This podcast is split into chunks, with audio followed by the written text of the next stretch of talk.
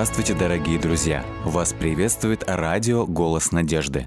Мы продолжаем слушать программу «Пастырь добрый».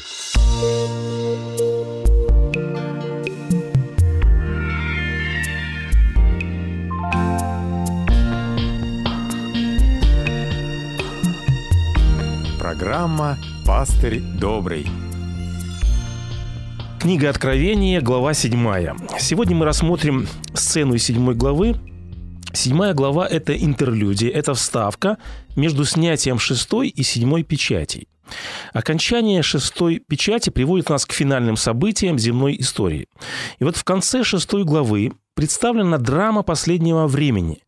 Мы видим здесь символический образ судов Божьих. В этой главе описаны землетрясения, различные знамения, затмение солнца, падение звезд, различные катаклизмы.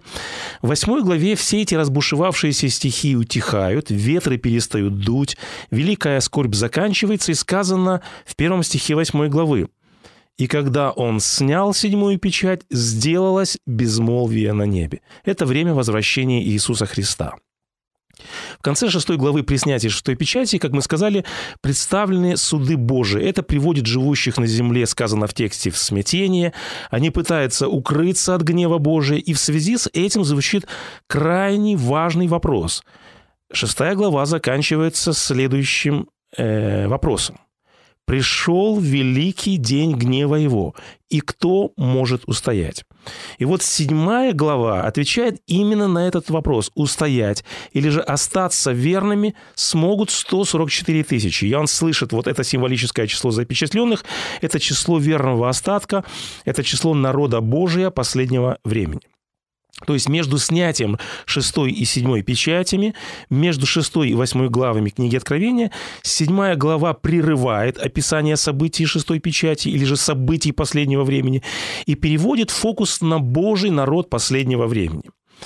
Ответ на вопрос, кто может устоять, в 7 главе книги Откровения распадается или же делится на две части. Первая часть 7 главы говорит о запечатленных. Они представлены, как мы сказали, символическим числом 144 тысячи. А вторая часть 7 главы описывает так называемое «великое множество», которые, как сказано в тексте, они предстоят пред престолом Бога после того, как они прошли время великой скорби. Прежде чем мы рассмотрим обе эти группы, давайте посмотрим, в каком контексте представлены обе эти группы. 7 глава начинается со следующей сцены. Иоанн видит 4 ангелов, стоящих на 4 углах земли и держащих 4 ветра земли. Мы видим, ключевая цифра в этом тексте – это цифра 4. Цифра 4 в книге Откровения – это символ всей земли. Когда мы имеем в виду всю землю, обычно мы говорим 4 стороны света, то есть 4 ангела, 4 угла земли и 4 ветра указывают на события глобального значения. Это события, которые охватывают всю землю. Что это за события? Ветры в тексте Ветхого Завета символизируют суды Божии. Это символ разрушительных сил, которые являются инструментами суда в руках Бога. Так, например, в книге пророка Исаии Бог приходит на колесницах, подобных ветру, чтобы совершить суд. Пророк Иеремия говорил также о надвигающемся суде над Иерусалимом в следующих словах. «Жгучий ветер несется с высот пустынных, не для веяния и не для очищения». И далее Господь говорит: «Я произнесу суд над ними». Пророк Осия также говорил о ветре Господнем, который поднимается из пустыни и иссушает плодородие земли. И вот подобным образом в книге Откровения 4 ветра являются символом гнева Божия. То есть в 1 стихе 7 главы, когда говорится о 4 ветрах, это указание на надвигающуюся глобальную катастрофу в период времени конца. Суды Божии, разрушительные силы готовы обрушиться на всю землю в последнее время. И вот в этом контексте апостол Иоанн видит 4 божьих ангелов, и эти ангелы удерживают эти разрушительные силы от уничтожения всей земли. И вот здесь возникает вопрос, почему, по какой причине ангелы Божьи удерживают суды? Ответ на данный вопрос в следующем, 2 и 3 стихах 7 главы. Апостол Иоанн говорит: «И видел я иного ангела, восходящего от востока солнца и имеющего печать Бога живого. И воскликнул он громким голосом к четырем ангелам, которым дано было вредить земле и море, говоря: «Не делайте вреда ни земле, ни морю, ни деревам». Обратите внимание, далее сказано: «Доколе не положим печати на челах рабов Бога нашего». Что мы видим в данном тексте? Почему в период времени конца дается повеление от Небесного престола придержать бедствие, не делать вреда на земле? По какой причине суды Божии будут удержаны? Что прежде этого должно свершиться? Какое событие? Здесь сказано: гнев Божий, катастрофические события не свершатся до тех пор, пока ангел Божий не положит печать на челах народа Божия. Другими словами, пока по всему миру не прозвучит весть Евангелия, пока каждый человек не услышит весть и не сделает свой выбор, пока народ Божий не будет отделен от мира, пока народ Божий не будет запечатлен, пока не будет положена печать на их число, вот до тех пор 4 ангела будут удерживать глобальные суды Божьи. Мы видим, что Христос здесь представлен как тот, кто всецело контролирует время последних событий. Он не позволит заключительным событиям, событиям последнего времени, начаться раньше, чем народ Божий будет запечатлен. Итак, на передний план этой сцены выходит идея запечатления. Ангел Божий с печатью в руке готов положить знак или печать на число верных рабов Господа, и только потом, только после этого свершатся суды Господни. Что представляет собой идея запечатления? Что символизирует собой печать Бога, которая должна быть поставлена, как сказано в тексте, на чело народа Божия в период времени конца? Печати были изобретены тысячи лет назад и играли очень важную роль в древней цивилизации. Их часто обнаруживали во время археологических раскопок. В древнем мире, когда что-то запечатывалось, идея запечатления подразумевала несколько аспектов, и мы сейчас рассмотрим несколько этих аспектов. Когда ставилась печать на документ, это делалось прежде всего для того, чтобы придать документу юридическую силу, то есть при наличии печати документ вступал в силу. Вот эта аналогия приводит нас к пониманию запечатления в 7 главе книги Откровения. То есть запечатление народа Божия в Новом Завете означает прежде всего юридический аспект, то есть наличие печати на челах верных Богу – это подтверждение того, что вступило в силу окончательное решение, вступил в силу окончательный выбор человека. Надо сказать, что при последнем провозглашении Евангелия весь мир будет стоять перед окончательным выбором, перед окончательным решением. Да и вообще в жизни каждого человека наступает решительный момент.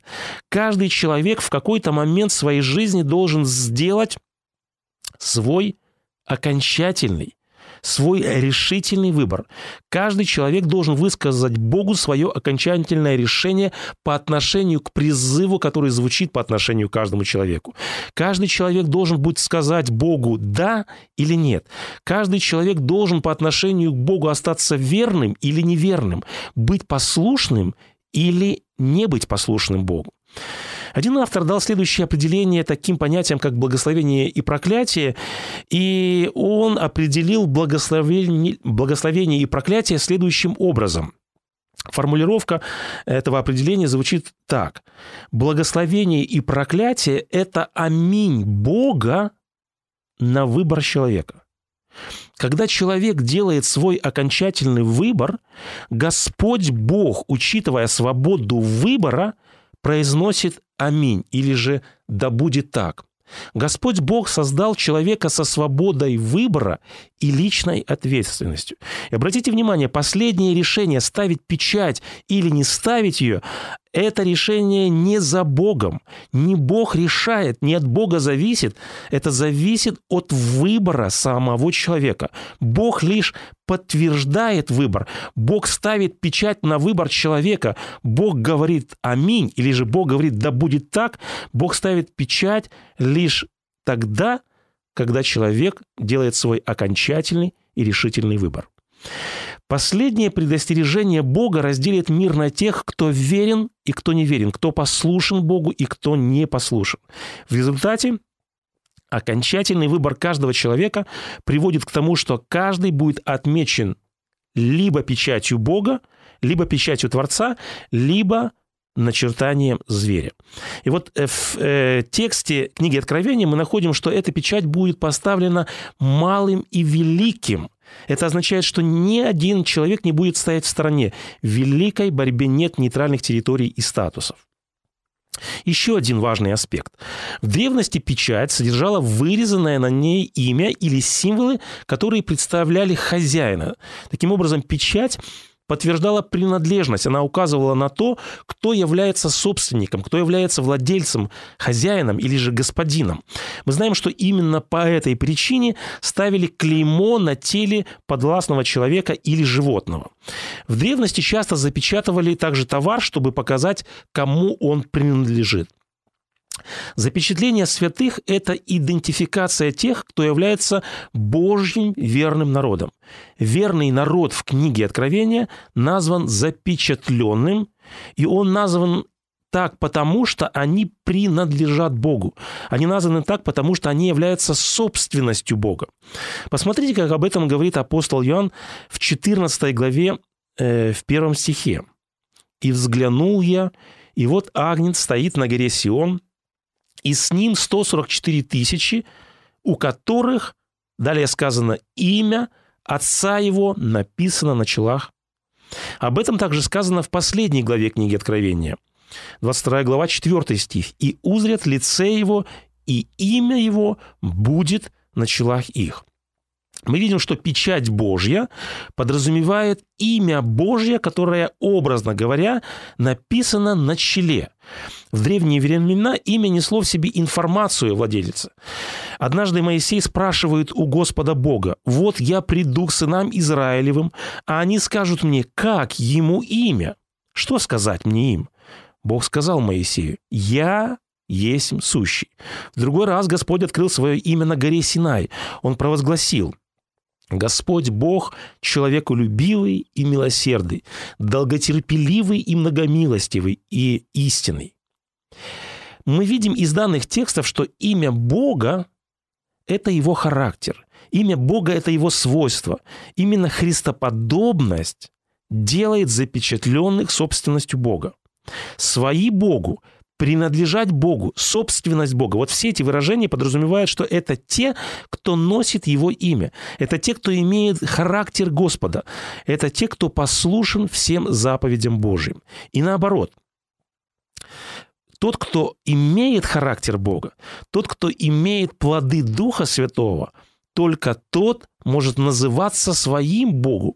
Или, как сказано в Библии только таковых Бог не стыдится называть своими. В книге Откровения печать или же имя Бога на челах праведных людей – это свидетельство о характере, который подобен характеру Господа Бога. В заключительном конфликте в последнее время, во времена конца, абсолютно каждый человек будет отражать либо образ зверя, как сказано в книге Откровения, либо образ Божий, характер Божий. Давайте скажем еще об одной причине для запечатления. Документ или, например, сосуд с маслом или сосуд с вином запечатывали также для того, чтобы защитить его содержание от подделок или же от воровства. И вот подобным образом печать на челах верных из народа Божия – это знак, который гарантирует им защиту от гнева Божия, защиту от судов Божьих. Для того, чтобы понять этот аспект запечатления, важно обратиться к двум событиям ветхозаветной истории, к двум фрагментам ветхозаветного текста. Прежде всего, следует вспомнить события Исхода. Прежде чем на Египет должна была пасть последняя, самая страшная, 10-я казнь, Господь дает повеление Моисею и Аарону: «Скажите всему обществу Израилеву: пусть заколют агнца, и пусть возьмут от крови его и помажут на обеих косяках и на перекладине дверей в домах. и я в сию самую ночь пройду по земле египетской и поражу всякого первенца». И далее сказано: «И будет у вас кровь знамением на домах, где вы находитесь, и увижу кровь, и пройду мимо вас, и не будет между вами язвы губительной». Господь готов был излить казни, однако что должно было защитить народ израильский от поражения? Мы видим знак, печать Бога, и этой печатью Бога, этим знаком была кровь пасхального агнца. Подобным образом будет происходить и эсхатологическое запечатление, или же запечатление в период времени конца. Каждый человек, который будет иметь знак защиты, кто будет омыт кровью жертвенного агнца, каждый человек подобным образом будет защищен от божественного гнева. В этой же 7 главе сказано, что великое множество спасенных, в 14 стихе 7 главы сказано: «Они омыли одежды свои и убелили одежды кровью агнца». Еще один фрагмент, который помогает нам лучше понять идею запечатления. Это 9 глава книги пророка Иезекииля. В этой главе символическим языком представлена картина разрушения Иерусалима перед вавилонским пленением. И вот пророк Иезекииль видит в видении небесного посланника. Он описывает его как человека, который одет в льняную одежду и у которого при поясе прибор песца. И вот прежде чем начаться изливаться судам Божьим над Иерусалимом, человеку в льняной одежде было сказано ходить по городу и ставить знак на чело тех, кто остался верен Богу, кто, как сказано в тексте, скорбит и воздыхает о всех мерзостях, которые совершаются среди Израиля. Исполнителям приговора было указано: «Не троньте ни одного человека, на котором есть знак». Мы видим в данном случае, знак на челах делал различие или отличал верный Божий народ от неверных идолослужителей. И тем самым этот знак, эта печать гарантировала им защиту от грядущего гнева Божьего, от грядущих судов Божьих. Подобным образом знак на челах народа Божия последнего времени будет отличать верный Божий народ от неверных, и этот знак будет гарантировать им защиту от грядущего суда Божьего. Итак, что мы видим из данных текстов? В чем заключается основная идея запечатления? Запечатление – это прежде всего подтверждение того, что вступило в силу окончательное решение, окончательный выбор человека. Это также фактор принадлежности Богу, это фактор или же знак особого статуса, особого духовного состояния и особой миссии. И, наконец, запечатление – это символ покровительства и охраны. Когда придет час великого испытания, и когда народ Божий будет полностью запечатлен и признан его народом, и поэтому защищен от судов Божьих, вот тогда ангелы, которые удерживают грядущие суды, как сказано в тексте, вот только после этого они отпустят разрушительные силы последних язв. Апостол Петр во втором своем послании, во 2 главе, в 9 стихе, сказал следующие слова: «Знает Господь, как избавлять благочестивых от искушения, а беззаконников соблюдать ко дню суда для наказания». Надо сказать, что печать Бога живого – это защита от судов Господних, но не от гнева дракона. И наоборот, печать зверя – это защита от гонений зверя, но не от гнева Божия. Итак, давайте вернемся к главному вопросу, которым заканчивается 6 глава книги Откровения. Эта глава заканчивается вопросом: «Ибо пришел великий день гнева его, и кто может устоять?» Ответ на этот вопрос дается двумя разными способами в 7 главе. Мы видим здесь описание двух групп людей. Первая группа – это 144 тысячи, число которых слышит Иоанн. И вторая группа – это великое множество, так называемое великое множество, которых Иоанн видит в видении. Давайте прежде всего рассмотрим группу 144 тысячи. Является ли это число буквальным или же это число символическое? А также, что значит тот факт, что это число из всех колен сынов Израилевых? И вот мы должны сказать, что книга Откровения, она написана в основном на языке символов. Поэтому как само число 144 тысячи, так и понятие «Израиль» следует понимать символически. И вот далее мы рассмотрим, как следует нам понимать обе эти группы.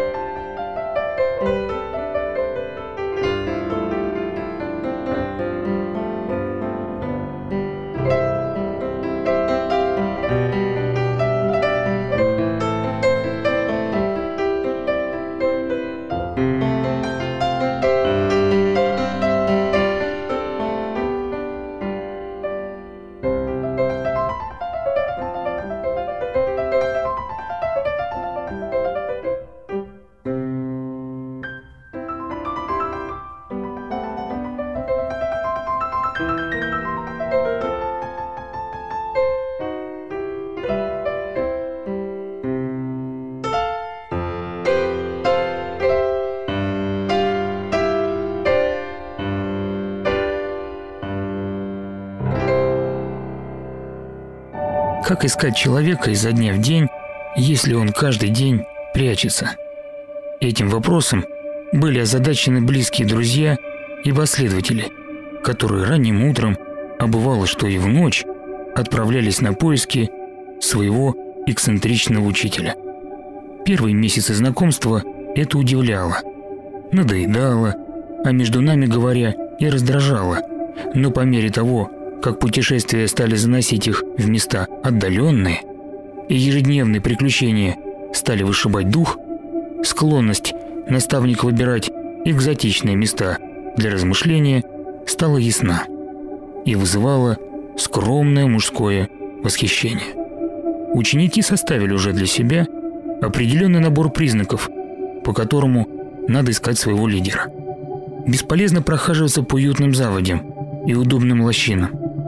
Никогда не найдешь его у стога сена или доступной для взора пристани. Не встретишь его на протоптанных земных и морских путях. Ничего, что имело хоть какой-нибудь признак человеческого комфорта, не подходило для поисков учителя. И хотя до подражания было еще далеко, друзья все же уловили вкус из такого странного источника могущества. Оглядывая холмы или прелески, скалы побережья, извилистые тропы пустыни, а то и снежные вершины, надо было искать место нечеловеческое, территорию, где властвует безраздельный ветер, а ночью звезды шепчут душу, где солнце неотвратно давит на тебя своей несокрушимой мощью, или могущество леса говорит о твоем предназначении. Спустя много лет, когда самый молодой из учеников возвращался в эти места, он видел, что на замшелом камне, корявом стволе дерева, в потрясающем закате, в высоте привала, непрерывном свисте воздуха в скалах, везде, даже на каждом молодом листе, он видел призыв: «Стань сильнее». Этот старый уже человек понимал, что места дикие и пустынные, как ландшафт другого мира, места, похожие на мир полубогов, и сделали его, молодого юнца и его угрюмого брата, людьми, которых учитель принародно окрестил детьми грома. Евангелие от Марка, глава 1. С вами был Александр Медведков. Заходите, пишите и оставляйте отзывы на сайте голоснадежды.ру.